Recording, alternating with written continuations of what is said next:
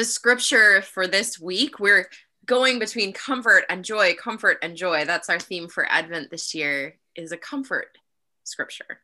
So please hear these words from Isaiah 40 verses 1 through 11. Comfort, oh comfort my people, says your God.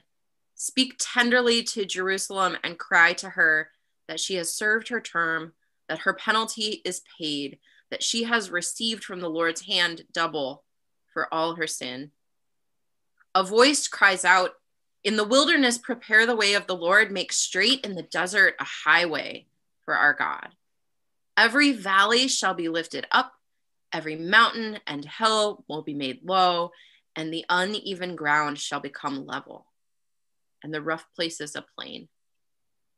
And then the glory of the Lord shall be revealed, and all people shall see it together, for the mouth of the Lord has spoken. A voice says, Cry out. And I said, What shall I cry? All people are grass, their constancy is like the flower of the field. The grass, grass withers, the flower fades, and when the breath of the Lord blows upon it, surely the people are grass. The grass withers, the flower fades, but the word of our God will stand forever. Get you up to a high mountain, O Zion, herald of good tidings. Lift up your voice with strength, O Jerusalem, herald of good tidings. Lift it up, do not fear. Say to the cities of Judah, Here is your God. See, the Lord God comes with might, and God's arm rules, and God's reward is with the Lord, and recompense before the Lord. God will feed the flock like a shepherd and will gather the lamb in strong arms and carry them in the bosom and gently lead the mother sheep.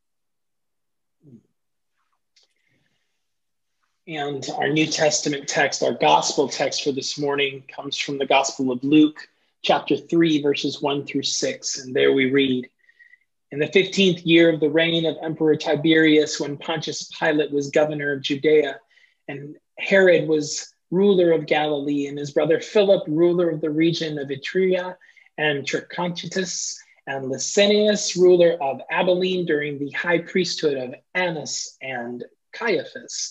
The word of God came to John, son of Zechariah, in the wilderness.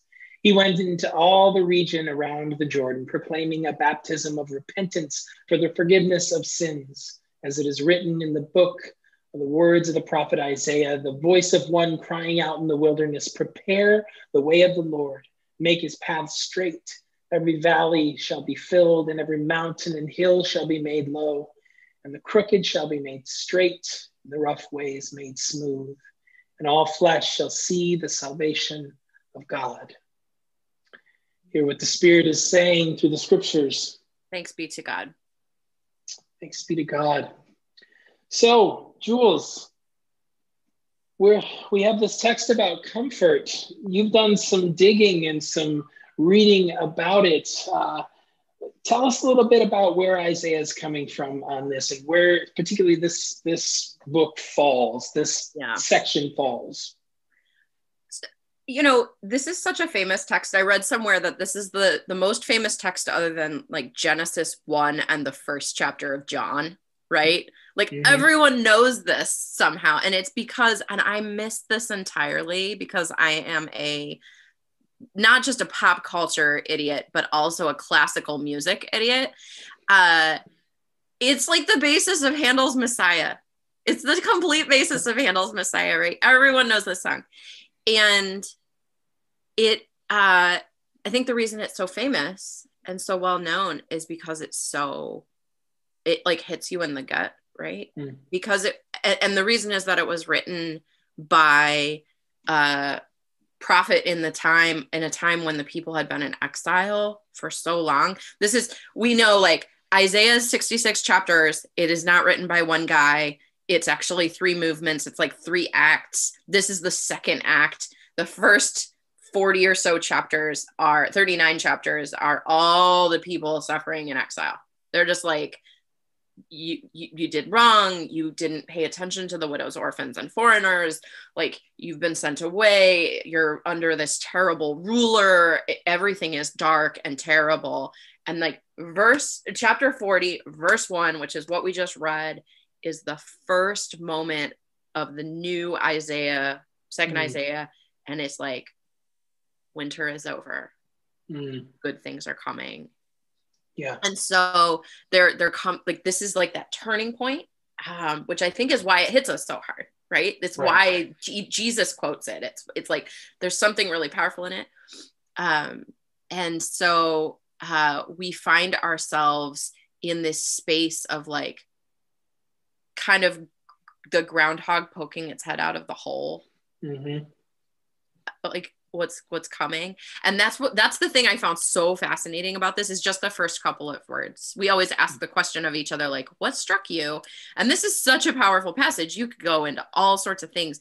I had no idea andy that when the scripture says comfort oh comfort it's not like g- here prophets go comfort the people. Mm. i thought it was like comfort oh comfort them Yeah.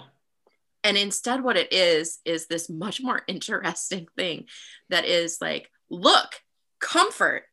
Oh my gosh there's comfort over there. Mm. It's it's such a different way to think about how we feel when we've been in the darkness. I love this as a first of first week of advent text because of that. Like of course it is. We have been all of us have stories of being in the darkness. And i think this year in particular hearing it that way is like oh okay. Because i have i have stories about having experienced comfort that way where it's like oh look help it's coming. The Mhm. cavalry is coming over the hill. It's, they're not here yet but they're coming and here's the hope that's on that way. Um, and i know you do too. So that's where that's where i land with this is like look comfort Yeah, it's it, it's uh, it's pointing to a reality that's already there. It's not an imperative, but it's pointing to. I love earlier when we were talking about this text, you you talked about uh, Narnia, and when the you could see the little patches of brown and the dripping because it was starting to melt, and winter was starting to end, and spring is coming, and it's just the beginnings of it. It isn't a reality. It isn't like instant. Oh, everything's better and- and winter's gone everything's cleared up but it's the the glimmer and the beginning of what is we can anticipate happening. It is Yeah. going to get better. Yeah. It is that like there is hope that that all of this suffering that we've been enduring will not last. Yeah. that's not how god works. God doesn't keep us there and that god is present as comfort in the middle of it. Yeah. And pointing toward like draw near to me i'm here to comfort you yeah uh, for those people who that. don't know the Narnia story, maybe we should explain that um, I grew up reading the Chronicles of Narnia, and in the Mhm. first book, The Lion, the Witch, and the Wardrobe, which is not the best book, but we can argue about The Voyage of the Dawn Treader being the best Narnia book later. Uh, I have opinions. There's this. What's true in Narnia is that the White Witch has been in power for as long as people can remember, and it's, as they say, always winter, but never Christmas mhm. and that has stuck with me since I was very, very small. The idea of always winter but never Christmas. But when Aslan, the the good lion who's going to come save Narnia, um, is on the move, all Nar- everybody's kind of a flutter with Narnia is like uh, Aslan's coming back, and look the me getting all emotional I know, right? I Aslan is on part. the move. And there's a love that. deeper magic, Andy. There's a deeper Yeah. magic. And uh the snow that people keep hearing rumors of Aslan or rumors of things changing, but they haven't seen it yet. And the snow starts to melt and the winter seems to be changing Mhm. and everybody feels a little bit of hope. They don't have proof, but they feel it. And that that idea that, you know, Santa Claus, who is a real person in Narnia, shows up and like makes an appearance. Uh Mhm. and like that's a sign of hope too. I feel like that's just that's this. It's like, look, comfort. Look, the snow is melting. Look, the um the vaccine is on its way. Look, Mhm. we have uh you know an opportunity to have a, a covid response team at a federal level. Like look the hope it look comfort it's ah like look around. Yeah. there are ways for this to be true. It's not going to be winter always and never christmas. Yeah and and, and absolutely. And something i think is incredibly important that you just pointed out there is is look look pay that's- attention.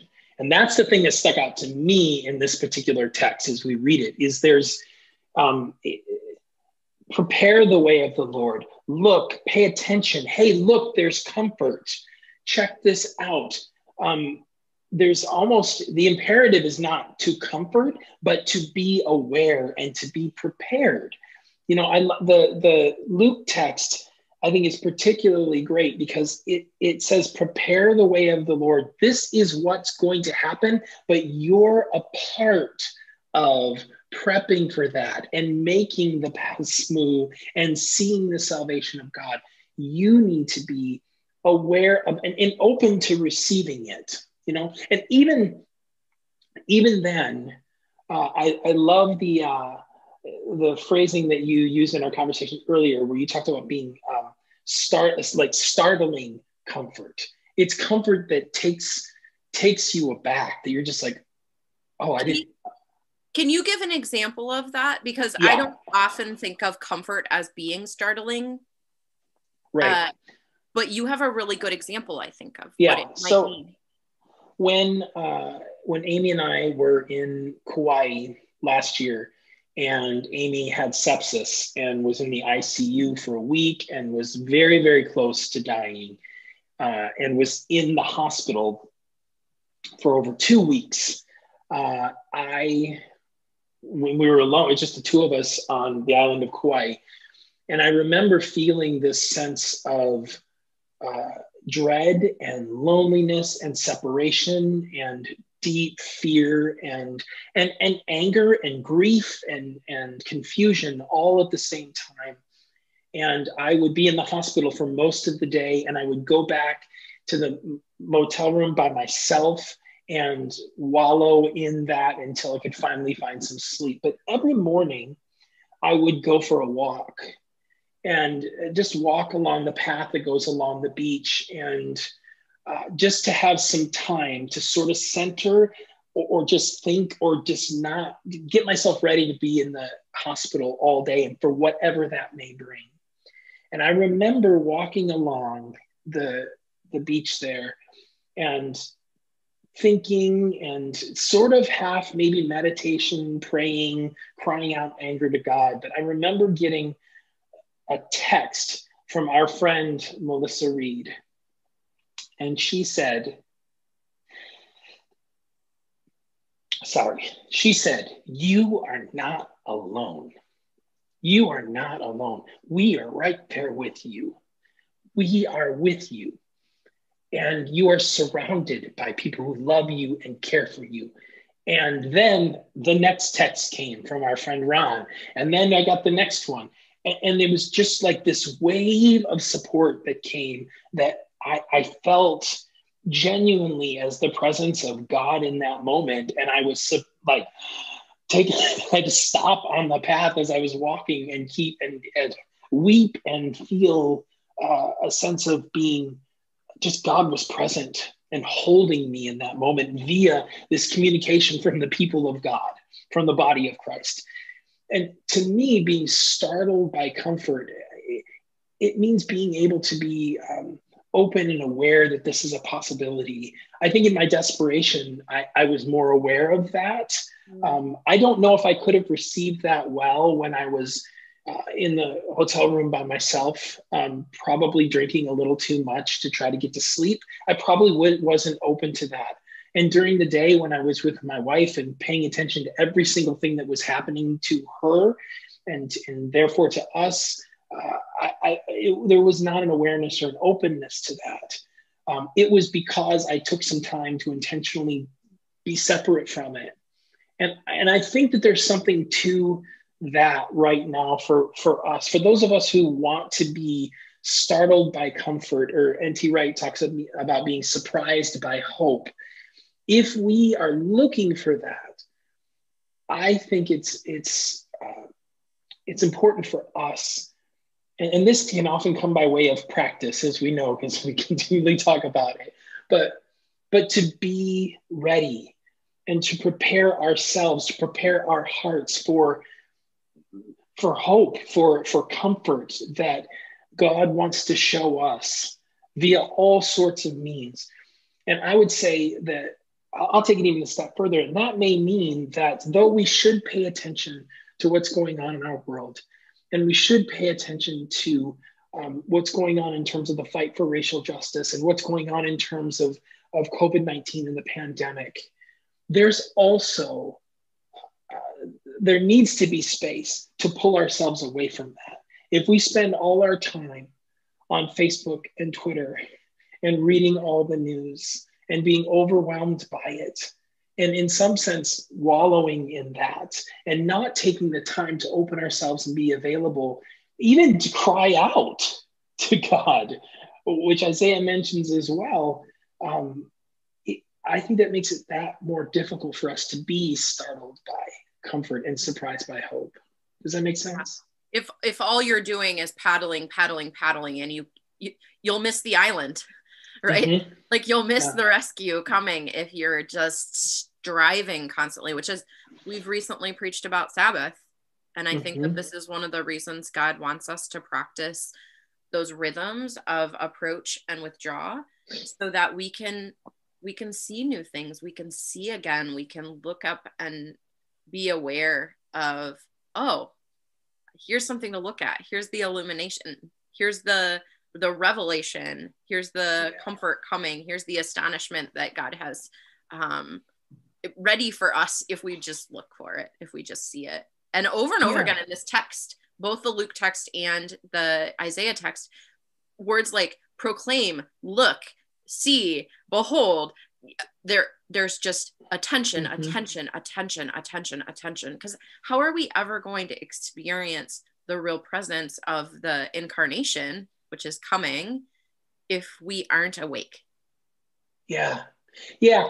Or if we're doing and we we talked about this too if instead of being open to and available to and paying attention to what is deep and abiding yeah. uh, comfort we are seeking temporary superficial comfort, comfort. superficial it's a, it's the difference between uh, like a warm blanket and a warm soul right that we can we can comfort ourselves by putting a blanket on and trying to get cozy but there's something there's a deeper comfort that is a warming of the soul and we've all done this through the pandemic we've found ways to comfort ourselves um, be it that extra uh, drink be it that cookie or or, or whatever it is that, that just I'll binge one more episode of that. that and, and and those have their place. They do, but that's not deep and abiding comfort, right? And that's what I think the text is pointing at when it says it compares the people to grass, and that that we we wither, we come and we go, we live and we die. Things happen to us. Hum- the human condition is finite but the word of god which is like the performative when we're, when god speaks god does right? That's what the logos mm-hmm. is. That's what jesus christ is as the word uh, that's when creation comes into being it's because of the spoken word of god and the divine the word of god will stand forever mm. and this sense of we have been in darkness the people who have been in darkness have seen a great light is another text that we always speak at christmas we have been in darkness. We have experienced exile. We are still, many of us, feeling in exile, in grief, in loss, in debt, in deep, deep, deep darkness. And in in and through and underneath and beyond all of that, God's steadfast love endures forever and has. That's, mm-hmm. I think, one of the powerful pieces of this text. The reason that it stays with us is it claims and it promises you believe that you have been abandoned. But comfort, look, Yeah. There is comfort here, and it's not following this sense of, oh, we've earned a respite. It's Mm. always been there if you just pop your head up long enough to see it. God's steadfast love endures forever. The word of God stands forever. And I think that that's why this hits so hard is it's a reminder when it seems like you have not you're not only in the worst time but you have been in the worst time forever for time immemorial. In fact, look up because God has been there the entire time. Yeah. Well, and that's what Melissa was telling me. Yeah. Essentially, You are in not the, the alone. text, the friends were saying, "Receive, hey, look, comfort. Here we are. Here Yeah. we are." And that's which I I realized that um, there's the, the imperative is not there necessarily telling us to be comfort. It's saying, "Look, comfort." However,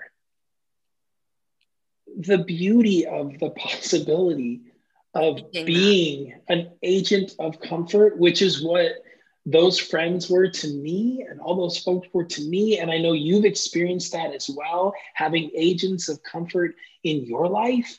Yes. Uh, I wonder what that looks like for us to, to not only be paying attention to the comfort that we can receive, but also ways that we can be um, a source of that deep comfort, a- agents of that deeper magic, Yeah. as they say in Narnia, that that deeper comfort. Uh, I think a lot of times it's we during maybe especially during the holidays we find ourselves giving superficial comfort right the tidings of comfort and joy are really superficial um, we, we send a christmas card no offense to christmas cards No, there's great, lots of things that are good. And Mhm. if you want to have this deeper impact of that steadfast love that endures forever, Mhm. Mhm. that uh, the Hebrew word is hesed. If you Yeah. want to have hesed in the world and really and truly comfort people, what what else is there? How can How you, you get get people to- by surprise with it? yeah and and you how can you participate in it right and, and that that to me is uh that's the essence of maybe the essence of the advent season Oh, now now you might not. us Did we just have the Scrooge moment at the end of the Christmas Carol? I think so and Do coming from get you a someone who's a little bit of a scrooge Oh, Andy, it might Oh. we might be in the Dickens Christmas Carol. You might have finally turned the meaning of Christmas. You've discovered it. oh, oh, my, Oh, Grinch, my Grinch heart is growing within my chest. We can stop now because it's happened. It's fine. Six years. Six years it's happened. I want to just Oh. fall on my knees and say thank you. Okay. Uh Oh, you can't beautiful. fight the spirit of Christmas. It is a relentless force. Uh, I, I, I will say I am encouraged by uh, opportunities to both give and receive this comfort um, right now. Uh, I'm, I'm encouraged by the text telling us it's there and it's still coming. There's more to come. like you can anticipate more. It's and so done. I, it's not done. It's not done. Though it may feel like it's done. As it, we read in first in uh, in John one, the darkness cannot, does not, will not overcome the light. It just doesn't. It just doesn't. Uh, and so the question for us, I think, is how we are agents of that and recipients of that. So, um, couple of questions, Jules. What do we have for our folks to converse about this week?